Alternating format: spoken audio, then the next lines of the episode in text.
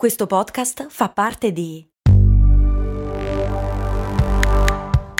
Voice Podcast Creators Company. 7, 8 e 9 giugno 2024. Solo da ogni euro. Un weekend che è già una finale. Sconto del 24% su TV, audio, informatica ed elettrodomestici. Ogni euro. Spesa minima 299 euro, solo con un Euro Club. Esclusioni in negozi online. È stato mappato l'intero genoma del cromosoma Y, quello che determina la nascita di un uomo, insomma l'essenza del maschio. Questa è Discoscienza e io sono Andrea Bellati. Cerco le notizie più curiose e interessanti sulle principali riviste scientifiche del mondo e poi le faccio girare qui, sul piatto, ogni settimana.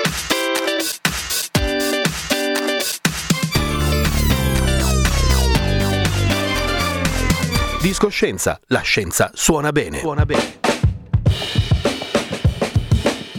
La mappatura di questo cromosoma ha svelato alcuni misteri e ha sfatato diversi pregiudizi. Fino a pochi anni fa, infatti, si pensava che la predisposizione al crimine fosse scritta tra i geni di questo piccolo cromosoma. Un cromosoma la cui forma ricorda vagamente quella di una Y maiuscola. Ma cosa sono i cromosomi? In quasi ogni cellula umana ci sono circa due metri di DNA. Una molecola lunghissima e sottile che potrebbe arrotolarsi, aggrovigliarsi come il filo degli auricolari nella tasca. Un groviglio di due metri di DNA dentro alla cellula sarebbe poco gestibile. Il DNA è rinchiuso nel nucleo, il cuore della cellula, ordinatamente avvolto intorno a speciali proteine cilindriche chiamate istoni che funzionano un po' come i rocchetti per il filo di cotone. In questo modo il DNA, così importante perché racchiude tutti i geni che danno le informazioni per la costruzione di un intero essere vivente, non può aggrovigliarsi. Gli istoni sono organizzati a loro volta in strutture più complesse. Sono i famosi cromosomi, la cui forma ricorda una X maiuscola. I cromosomi sono quindi dei gomitoli ordinatissimi di DNA. Nel nucleo delle cellule umane ci sono 46 cromosomi. Ogni specie ha un numero di cromosomi determinato e sempre uguale che non dipende da quanto è in gamba. Cioè non è che perché noi siamo più intelligenti allora significa che abbiamo più cromosomi degli altri. Anzi, i cani e le galline ne hanno 78, i gatti 72, un pesce rosso 94.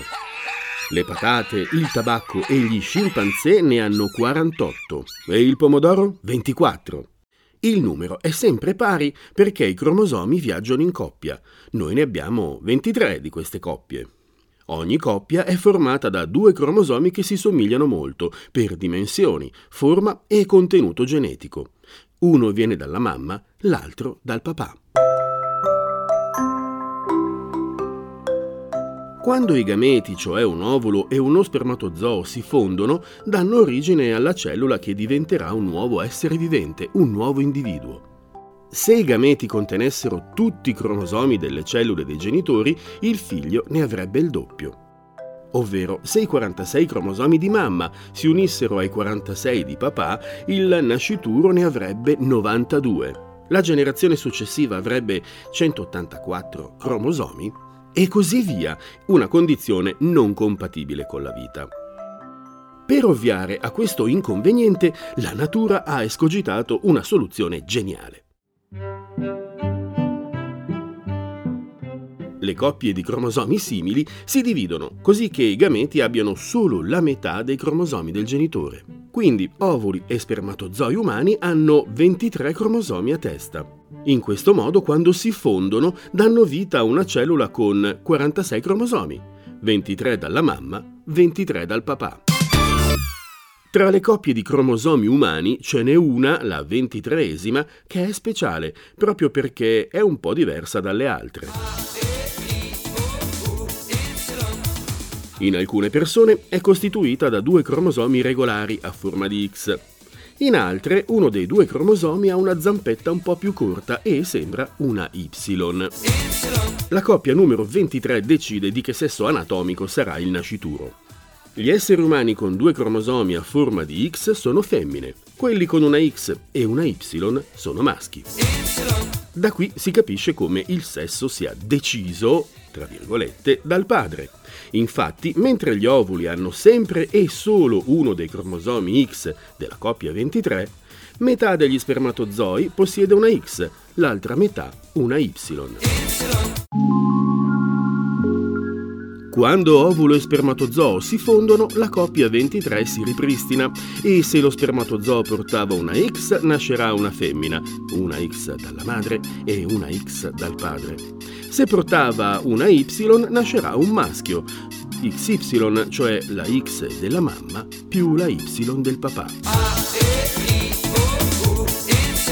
Da tempo si sa quasi tutto delle X, mentre conosciamo soltanto da pochissimo il contenuto del piccolo cromosoma Y, che ancora conserva alcuni misteri.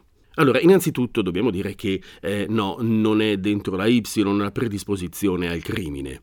Della Y è noto il ruolo nello sviluppo sessuale del maschio. Ha un ruolo anche nella riproduzione e nella fertilità maschile ma fa anche purtroppo altre cose, per esempio ha un ruolo importante nello sviluppo di certe malattie che colpiscono soprattutto gli uomini. E dentro la Y c'è il motivo per cui gli uomini vivono un po' meno delle donne. Secondo alcune teorie scientifiche, la Y, il cromosoma Y, è destinato ad estinguersi. E con la Y si estinguerà anche il maschio? No, probabilmente non sarà così, anche se in natura molte specie fanno tranquillamente a meno dei maschi per la riproduzione. E in altre specie ancora il maschio è ridotto a una cosina minuscola, una specie di pidocchio sul corpo della femmina.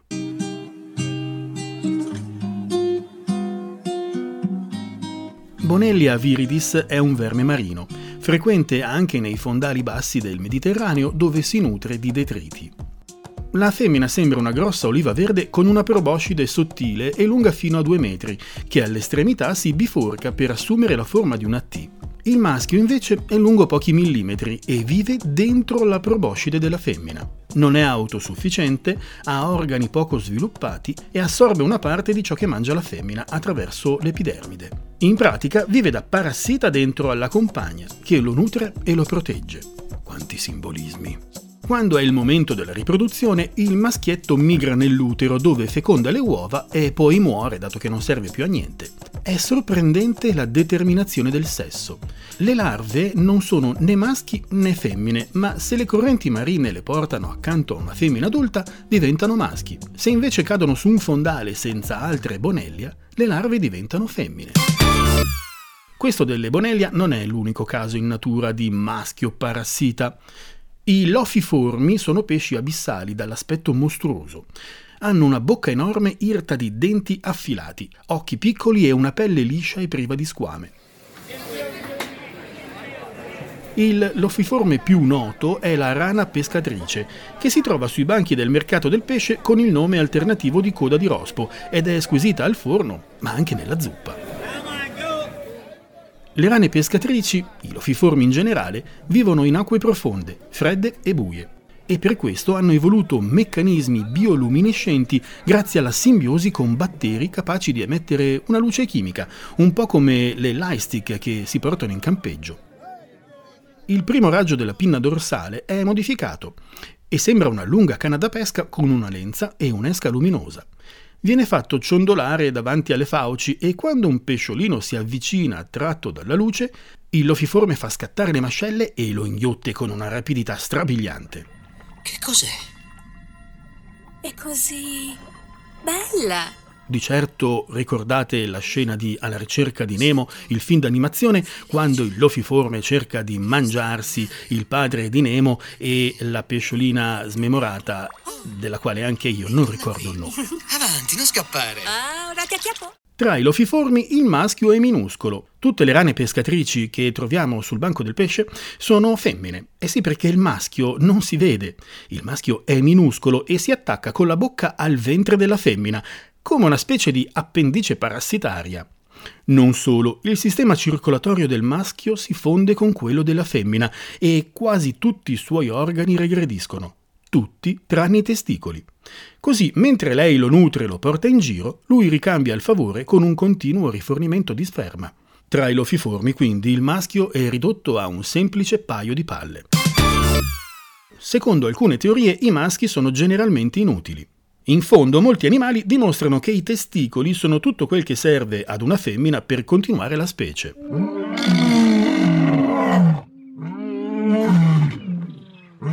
Maschi enormi e bellicosi, come i cervi e i leoni, rappresenterebbero una spesa inutile, macchine sovradimensionate con il compito di portare a spasso un paio di palle. Le zanzare confermerebbero la teoria.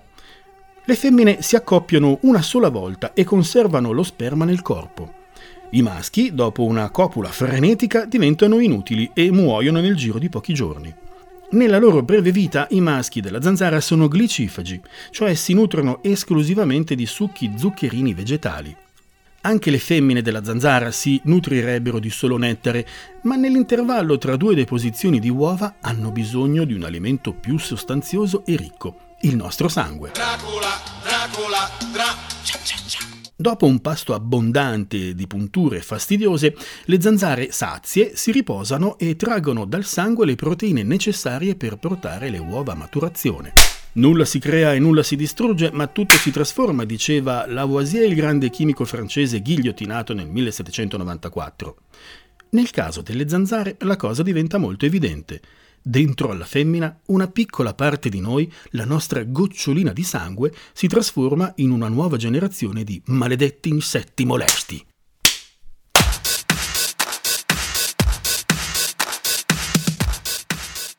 Bene, nella speranza di non aver mortificato i maschi all'ascolto, Discoscienza vi saluta e vi dà appuntamento la prossima settimana. Ciao da Andrea Bellati.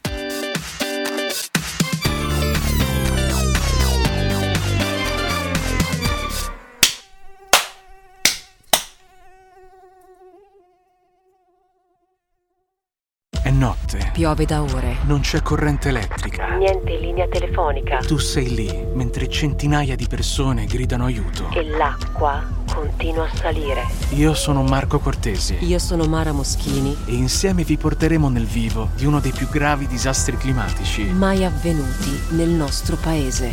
Questo è Fango. Ascoltalo ora su tutte le piattaforme di podcast.